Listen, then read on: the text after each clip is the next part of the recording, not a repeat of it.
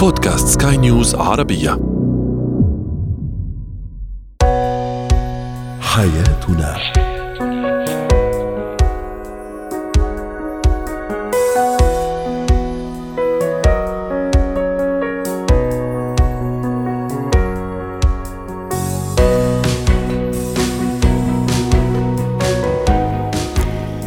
مستمعينا الكرام أهلا بكم معنا إلى حياتنا فضاؤكم اليومي الذي يعنى بشؤون الأسرة وباقي الشؤون الحياتيه الأخرى والذي يمكنكم الاستماع اليه عبر منصة Sky News Arabia dot com slash podcast وباقي منصات سكاي نيوز عربية الأخرى. شاركونا عبر رقم الواتساب 00 971 561 88 622 3 معي أنا ابتسام العكريمي. نتحدث اليوم عن كيفية التخلص من التعلق المرضي بين الشريكين وعن سبل الحفاظ على علاقة زوجية صحية، كيف نرسخ وعي الطفل بالتصرف النبيه أثناء الزلازل وعن مهارة إدارة المواقف الصعبة والأزمات الصحية. هو وهي في بعض الأحيان تكون العلاقة بين الشريكين داخل مؤسسة الزواج أو على أعتابها حتى. سامة ربما. والمشكل يتجاوز المحيط الخارجي ليستقر فقط بين الشريك وشريكته كيف ذلك؟ سنجيبكم الآن ورحبوا معي بضيفتنا العزيزة دكتورة ليندا حمادة الاستشارية النفسية والأسرية. يسعد أوقاتك يا دكتورة. إشكاليتنا اليوم تتعلق بالتعلق المرضي بين الشريكين. متى أعرف أنه شريكي أو شريكتي تعاني من هذه المعضلة دكتورة؟ آه صباح الخير. آه، أول شيء دائما آه، الشريكين عندهم معتقد دائم إنه هو مجرد تزوجها أو هي تزوجته فهو صار الشخص المرافق بكل لحظات الحياة. آه وهذا الشيء ناتج عن الطفولة لأنه نحن بال... لما بنكون بالطفولة بنكون متعلقين دائما بالأم والأب. أو والأب. فنحن لما بننتقل من الأم والأب ما بناخذ استقلاليتنا كشخص منفرد يبحث عن شريك بل ناخذ آه، فكرة أن نحن عم ننتقل من حكومة لأخرى أو تعويض ربما تعويض ال ال هذا الشعور الذي يوجد مع الأم والأب إلى الشريك. إلى الشريك. فلذلك لما بيكونوا بالبيت الواحد باللا شعور هي بتعتبره ملكيته وهو بيعتبرها ملكيته وبصير يتعودوا بكل التفاصيل إنهم يكونوا مع بعض آه، بطريقة آه، يعني أحيانا تصل إلى درجة المرضية إنه ما بتقدر تاكل لحتى يكون موجود، ما بتقدر تمشي أو هو يطلع لحتى تكون موجودة، آه، التواجد المستمر مع السؤال المستمر وعدم حتى التفكير إنه ممكن نكون نحن مو مع بعض بلحظة مع إن الحياة بالحياة هناك موت. والموت بعيد الشر يعني عن الجميع ولكنه سيطال الجميع. فما في حدا فينا آه، بعد ما مات احبائه مات وراهم. فمعناتها نحن بالحياة قلبنا وعقلنا يتقبل إنه فينا نعيش حياتنا بدون هذا الشخص ولكن مع عذاب مع مع شوق آه، بعدين بيجي النسيان بنسينا. وباختصار باختصار دكتورة ليندا دعينا نقول يعني نعود أنفسنا على الاستقلالية قبل حتى فكرة الفقدان لا سمح الله. طيب غالبا الأشخاص الذين يعانون من هذه المشكلة يبررون ذلك بشدة المحبة فما رأيك في ذلك؟ آه لا هي مو شدة محبة هي شدة تملك وهي شدة اعتماد. لأنه ما في استقلالية تامة للشخصية ذاتها بدون تواجد الشخص الآخر، يعني هذه الشخصية تضيع لما يختفي الشخص الآخر، ما بتعرف كيف تعبي فراغها، فشده تملك وشدة آه يعني تعلق بإنه هذا هو سبب السعادة، هذا هو اللي بقدر أعمل معه كل شيء، فهي الشخصية لو تعود هذا الشيء بكتاب تقرأه أو آه حرفة تعملها أو شغل يشغل بالها حيختفي شوي أو يخف الشعور. تبع أنا ما بقدر أسوي شيء إذا هو مو موجود الشريك أو ما ب... ما بعرف أنبسط أو ما بعرف أشتري أو ما بعرف أعمل شيء آه إذا ما موجود. مم. فهو لازم يصير التعويض بالانشغال عنه قليلا وعدم الاعتماد إنه هو السبب الرئيسي في الحياة. لأنه نحن أنا دائما بقول مثال هيك بسيط رح لكم إياه. نحن طاولة ويجب أن ترتكي ترتكز على أربع أرجل. الرجل الأولى العمل والطموح الرجل الثانية العائلة والأهل الرجل الثالثة هي الحب والرجل الرابعة هي الصحة ربما؟ حكينا. يعني في دائما نحن عندنا أربع شغلات الأصدقاء تمام؟ فنحن إذا اختفى واحد من هدول لازم نكون مرتكيين بحياتنا ومعبيين فراغنا بالأشخاص الثانيين بالهوايات بالعمل بالأهل بالعائلة. لما بنرتكز على رجل واحدة فقط إذا وقعت هذه الرجل فحتوقع الطاولة كلها. فلذلك أنا بقول التعلق المرضي يأتي من فكرة إنه أنا ليس لدي إلا هذا الشخص. هو مصدر السعادة هو مصدر كل شيء في الحياة. فبنبلش نتعلق فيه لحتى نرضي أنفسنا من جوا إنه نحن في عنا حدا نتكل عليه في الحياة. كلام جميل هذا كله. طيب الآن نأتي لحل هذه المعضلة أو الإشكالية. دكتورة ليندا كيف أتخلص أنا أو هو من هذه الإشكالية؟ أول شيء أنا بنصح الأهل دائما يعودوا أطفالهم قبل ما يعني لما يصيروا الشباب قبل ما يفوتوا على حياة الزوجية يعلموهم تكوين شخصيتهم واستقلاليتهم بما يحبون بأنفسهم بدون أن ينخرطوا بالشريك آه، بشكل إذابة كاملة. هي أول شغلة، ثاني شغلة لما بنصير عند الشريك يجب أن نعتمد على إيجاد آه، أشياء نحبها نحن بدون ما نقول هو شو بحب لحتى أنا أحب مثله يعني أنا شو بحب أنا بحب الفن أنا بحب مثلا شاطر بالطبخ نعم. آه هو شاطر مثلا بالباسكت بول أي شيء بنحبه نحن بيكون شخصيتنا أو بيكون جزء من شخصيتنا يجب ممارسته لحتى يعبي الفراغ ويخلينا نعرف كيف ننبسط بعدم وجود الشخص الآخر. ويمكن حتى يمكن حتى دكتور عذرا على المقاطعة يمكن في يعني شركاء حياة ربما الزوج أو الزوجة في بعض الأوقات يريدون إنه يتشاركوا في يعني بعض الأنشطة الرياضية أو الترفيهية. يعني هنا فيما يخص هذا الموضوع نحن نقول من هذا المنبر إنه هذا الأمر ليس بالضروري بل بالعكس. يعني بإمكانك إنك تقوم بالنشاط الخاص أو الرياضة الخاصة أو آه، تطلع آه، تشم شوية هواء تقرأ أكيد كتاب أكيد. آه، رفقة أصدقاء. وهذا هذا الشيء في بعض الأوقات ربما يساهم أكثر في إنه الشريك قد يشتاق لشريكته. وهيك أمور يعني دكتور. المساحة الخاصة التي يحبها الشريك بدون ما نحن نكون بنحبها. ما بصير نقلل من أهمية حبه للعبة ال football ولا حبها للسينما ولا حب لل shopping. أي شيء طالما هي بتقدر تمارسه لحالها بالعكس هذا يعود آه، بشكل إيجابي على العلاقة إنه هي لها شخصية مستقلة تحب فيها كذا وكذا وكذا ما لازم شاركها فيها لازم اتركها هذه المساحة حتى ما يصير التعلق مرضي جدا لأنه التعلق يؤدي إلى الشك والغيره والمشاكل اللي خلص بتصير الإنسان ما عاد يقدر يتنفس لحاله. نعم. دكتورة سؤال أخير علشان نختم هذا الموضوع. ما الأساليب التي تساعدني أنا كشريك أو كشريكة للحفاظ على حياة زوجية صحية وخالية تماما من هكذا الشوائب دعينا نقول؟ ما في حياة مية بالمية رح تكون خالية من الشوائب ولكن التفاهم بالبدايات والتفاهم بالكلام أنا يزعجني مثلا وجودك جنبي دائما أو أنا يزعجني متابعتك إلي دائما. اترك لي مساحتي الشخصية. أنا أحب هذا الشيء. لا تقلل من من أهميته لو سمحت لأنه هو بيعطيني سعادة.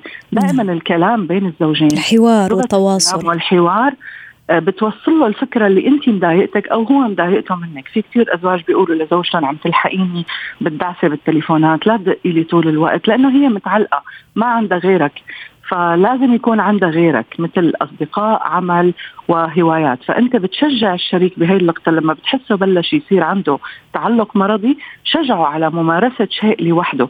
يعني روح سجلها بدورة من الدورات اللي هي بتحبها كالرسم والفن ولا شو ما كان. وأنت شجعيه أحيانا لما بتحسيه تعلق فيكي بشكل مرضي شجعيه إنه يخرج مع أصدقائه اعملي له خطة طالما هو غير قادر على تركك لأنه هو خلص تعلق مرضيا. فالشريك بده يساعد شريكه إنه يخرج شوي من دائرة التعلق المرضي كي يجد شيء يشغل باله ويشغل وقته في النهار بشكل لما يعمل هذا الشيء يحس بسعادة ويكتشف إنه مو دائما السعاده إنه يكون متعلق بهذا الشخص فقط. نعم وهذا كله طبعا حتى نخرج من دائرة التعلق غير الصحي. شكرا جزيلا لك دكتورة ليندا حمادة الاستشارية النفسية والأسرية ويعطيك ألف عافية. زينة الحياة.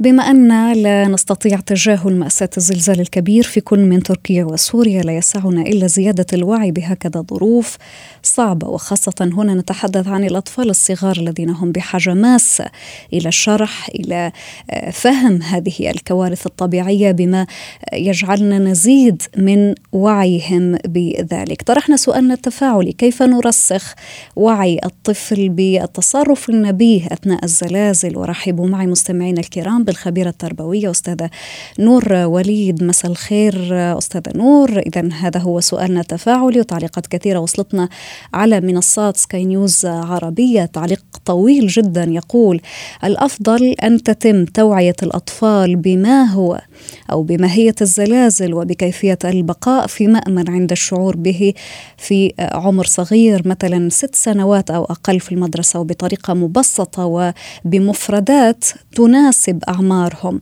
قمت بتعليم قريبتي صغيرة آه، على الإسعافات الأولية مثلا وهي ماهرة في ذلك والأطفال يتعلمون بسرعة. وتعليق آخر يقول المفروض أنه الكادر التعليمي يهتم أكثر بالتعمق في الكوارث الطبيعية وترسيخ وعي الأطفال بها. أهلا وسهلا بك. بداية آه، أستاذة نور ما رأيك في التعليقات؟ آه صراحة هي صد التعليقات كلها مصدوم باللي صار. هي صارت الكارثة صحيح بسوريا وتركيا ولا هي كارثة عالمية وكله تأثر نفسيا. وإذا بدنا نحكي على وعي الطفل فالطفل ما راح ياخذ أي شعور ولا أي وعي بناء بناء أول شيء الأهل هو اللي بده يشرحوا له. بعدين زي ما حكوا إنه لازم الكادر التعليمي يعلم الأطفال داخل المدارس. بس طبعا مع الأسف فكرة دروس الزلزال هي بتيجي أكثر بالمواد الجيولوجية. لأعمار شوي أكبر. فينا نحكي فترة المراهقة المراهقة.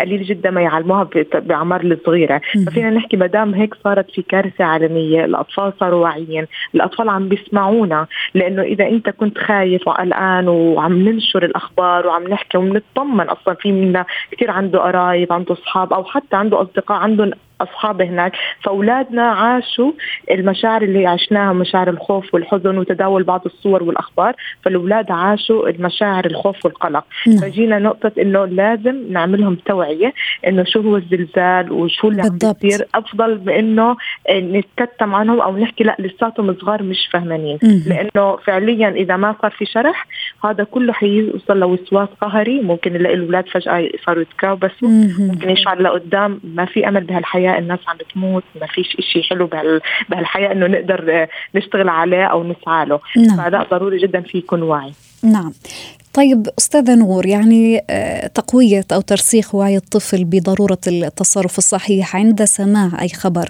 عن الزلازل أو الكوارث الطبيعية أو حتى عند وقوعها لا سمح الله من أين يبدأ؟ يبدأ الصراحة هلأ الحمد لله نحن بالسوشيال ميديا صار في كثير آه، فيديوهات توعوية للأطفال وبتكون كرتون.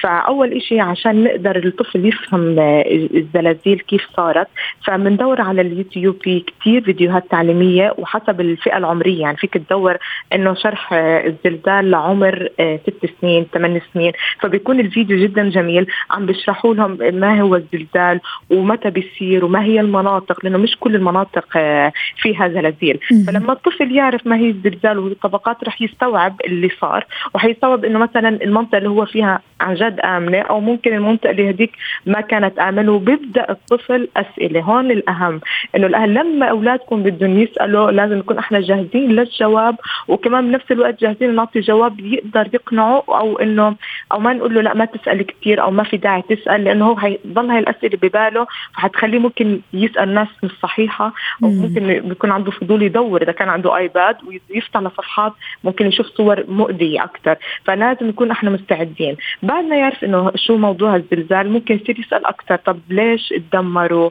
ليش هدول ماتوا؟ فاحنا هون لازم نكون مستعدين واللي أكثر كان آه ونجيبهم أيضا بما يتناسب مع آه طبيعة الوعي والأعمار الخاصة بالأطفال. اللي صار آخر فترة صرنا نحكي للأطفال إنه الزلازل من زمان. نعم. لو كان زمان كانت البناء هاي المناطق ما بت ما ب ما بتبني العمارات الطويلة فلازم لازم تكون عمارات قصيرة ثلاث أربع طوابق فهم ببلشوا يعرفوا إنه مثلا هاي العمارة وقعت لأنه معناتها العمارة فيها غش. هاي فيها خلل. صحيحة. لا عشان ما ما يفهموا إنه هذا عقاب أكثر أو هدول اللي تدمروا لإنه لما بصير يفسر بقول لك طب هو ربنا ليش أذى هدول الناس. هي الفكرة مش ربنا أذى هي الفكرة إنه لو عشنا بخيم أو بيوت صحيحة ما كان وقعت. فبلش حتى فيهم يفرجيهم التقارير التقارير إحنا نقرأ لهم التقرير إنه تم اعتقال آه، مقاولين آه، في الغش التجاري والبنائي. نعم. فعم نفهمهم إنهم بيعرفوا بالمدارس في غش ومن غش فليس منا وبوقت الامتحان ممنوع الغش. فحنحكي كمان صار في غش في في العمار نعم. إحنا بنفرجيهم إنه الموضوع مش الزلزال الدمار أكثر مو الدمار إنه صار عن طريق الغش. فإحنا بنريحهم أكثر الموضوع إنه الزلزال ما بيخوف أكثر إنه في ناس تعاقبت وهذا بعد الزلزال صار في تركيز على بناء جديد حياة جديدة؟ فلكل تجديد الحياة نعم رغم ألم الفقدان. شكرا جزيلا لك ضيفتنا العزيزة الخبيرة التربوية أستاذة نور وليد على كل هذه الإضاءات ويعطيك ألف عافية. مهارات الحياة.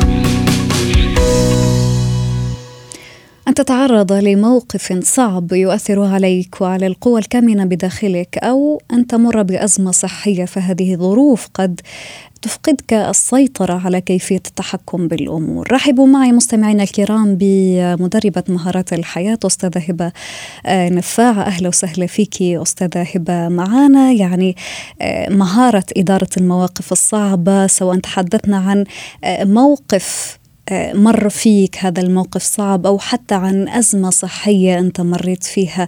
كيف تعود للتحكم بزمام الأمور من جديد؟ وكيف لك أن لا تنهار مع كل هذه الأمور؟ يا هلا يا هلا فيك. أهلا وسهلا. آه برحب فيك يعني والمستمعين. آه أنا بدي أقول لك عن المواقف الصعبة اللي بنتعرض لها كثير بحياتنا. في ناس بتفقد شخص في ناس بتمرض في ناس مثل هلا آخر مرة تعرضنا نحن لهذا الزلزال نعم. هذا هزت هزتنا كلنا داخليا. بالضبط. إيه آه نحن أول شيء بدنا نسلم أمرنا لرب العالمين. يعني إن كان مرض أو إن كان مثل هذا الزلزال اللي صار اي أو موقف نتعرض له هذا بمشيئة الله. نحن هون لازم نحس حالنا كل موقف عم نتعرض له هذا بده يعطينا قوة يعني قوتنا عم نستمدها نرجع من وراء هالمواقف الصعبة. بس مثل ما عم بتقولي هيدي الشخص لما يتعرض لهيدي الموقف الصعب بأثر فيه كثير بس بالنهاية نحن اللي بدنا نفكر فيه إنه أنا هلأ هيدا الشيء صار ما فيني أعمل شيء مثل الزلزال. أنا ما فيني أعمل شيء بدي آخذ احتياطاتي مثل الأشياء خصوصي. إنه نحن صرنا كثير عم نسمع إنه بده يرجع يصير. عم بيرجع يصير انتبهوا. والواحد بده يعرف شو لازم ياخذ احتياطاته دايما يحول التوتر للأمل لحتى يرجع يقدر يكفي حياته. نعم. مثلا بالأشياء المرضية أنت لا سمح الله مرضت بشيء آه، بتروحي عند الحكيم بكل يعني بكل إنسانية أنت بدك تعملي بالأسباب. يعني تروحي عند الحكيم بحدد لك نوع المرض بيعطيك العلاج بتاخذيه وبهيدي الطريقة بتكوني أنت عم بتدير الأزمة الصحية مثلا اللي أنت متعرضة لها. وبدك تسلمي آه، يعني أمرك لرب العالمين. ودائما تفكري بطريقة إيجابية إنه أنا رايحة للأحسن. أنا تعرضت لهذا الموقف لنقول إذا إذا مش مرض موقف بشع. مرة ثانية رح أعرف أتصرف أحسن رح أعرف انتبه أكثر ورح ما يعني ما رح آخذ الشغلة لا شخصية ولا أكون موترة أو انصدم ب ب بالطريقة اللي تعرضت فيها أول مرة.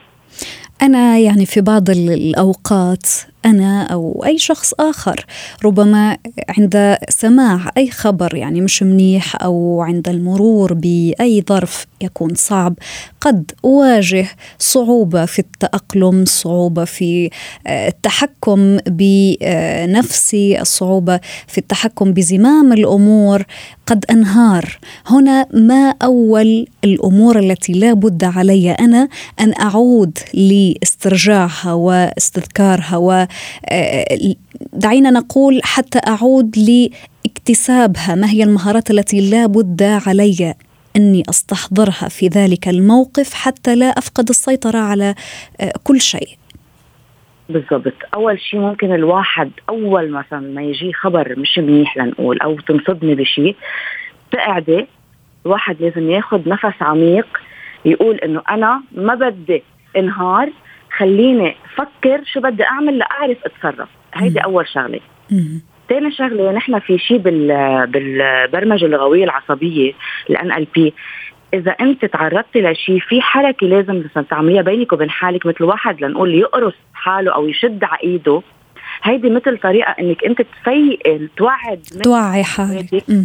اكزاكتلي تقولي لا إنه في إيه إنه روقي خليني أعرف فكر. يعني أول شيء بتاخذي نفس عميق ممكن وتستعملي هيدي الحركة وتفكري مزبوط حتى تقدري تتصرفي. هيدا لحتى الواحد ما ينهار. طيب نخرج قليلا من الدائرة الشخصية. طيب مثلا آه، يعني صديقتي لديها آه، ابنها أو بنتها في الجامعة آه، أجتاز امتحان ما كان الامتحان نتيجته منيحة رفض أو رفضت بعدين أنه ترجع تحضر الدروس. هنا ماذا يلزم علي أن أقول لهذه الطالبة أو الطالب؟ وكيف أتمكن من إقناعهم من العودة للحياة الجامعية أو الدراسية من جديد؟ وكأنه يعني لم يحدث شيء إنه نرمي الماضي ورانا ونبدأ من جديد. هون الشخص لازم لنقول مثلا أنا بنتي مثل ما عم بتقولي ما عادش بدها تروح على الجامعة وما عملت منيح بالامتحان. أول step بدي أعملها بدي أقول لها ما عملت منيح انسى الموضوع. شيء صار وما فينا نرجع فيه لورا. ال step الثاني إنك أنت ما تيأسي من هذا الموضوع بالعكس اعتبريه إنه تجربة مرت معك وما ما نجحتي فيها. معناتها للمرة الجاية مثل واحد بيعمل بلان بي لطريقة الدرس لطريقة كيف الواحد يفكر هو عم يعمل الامتحان لحتى يعني يدير الشغلة بطريق بأسلوب ثاني أو حتى نأخذ العبرة منها مثلا. بالضبط. يعني انت يعني أنا بهمني إنه لنقول هذا الشخص ما ما يحس حاله. أنا فشلت من أول مرة. معناتها خلص أنا بستسلم وما بقى بدي أروح على الجامعة. لا بالعكس. أنا الشخص هذا بتعامل معه بقول له أنت اللي عليك لازم تعمله. واجبك عملته درست عملت كل الواجب اللي لازم تروح المادة كلها عملتها وكنت جاهز تماما لحتى تخوض هذا الامتحان. ما زبط معك خلص المشكل معناتها مش منك انت اللي عليك لازم تعمله. آه، جبت علامه منيحة ما جبت علامه منيحة هيدا مش ذنبك صار. بس المهم أهم شيء الإنسان يكون عامل اللي عليه عامل واجباته. نعم. أنا اللي بقوله مثلا أنا اللي بقوله لنقول لبنتي فرضا نعم. آه أنت درستي بتقلي أنا بخاف أعمل هذا الامتحان ما بقى بدي أروح بقول لها روحي شو ما بتجيبي علامة شو ما بيطلع معك بيكون كثير منيح هيدا بالنهاية قدراتك وبترجع بتقدمي حيالله شيء ثاني نعم. هيدا بدك تعتبريه مثل أي درس نعم. للحياة بعدين نعم وحتى نأخذ العبرة في نهاية الأمر شكرا جزيلا لك كنت معنا مدربة مهارات الحياة أستاذة هبة نفاع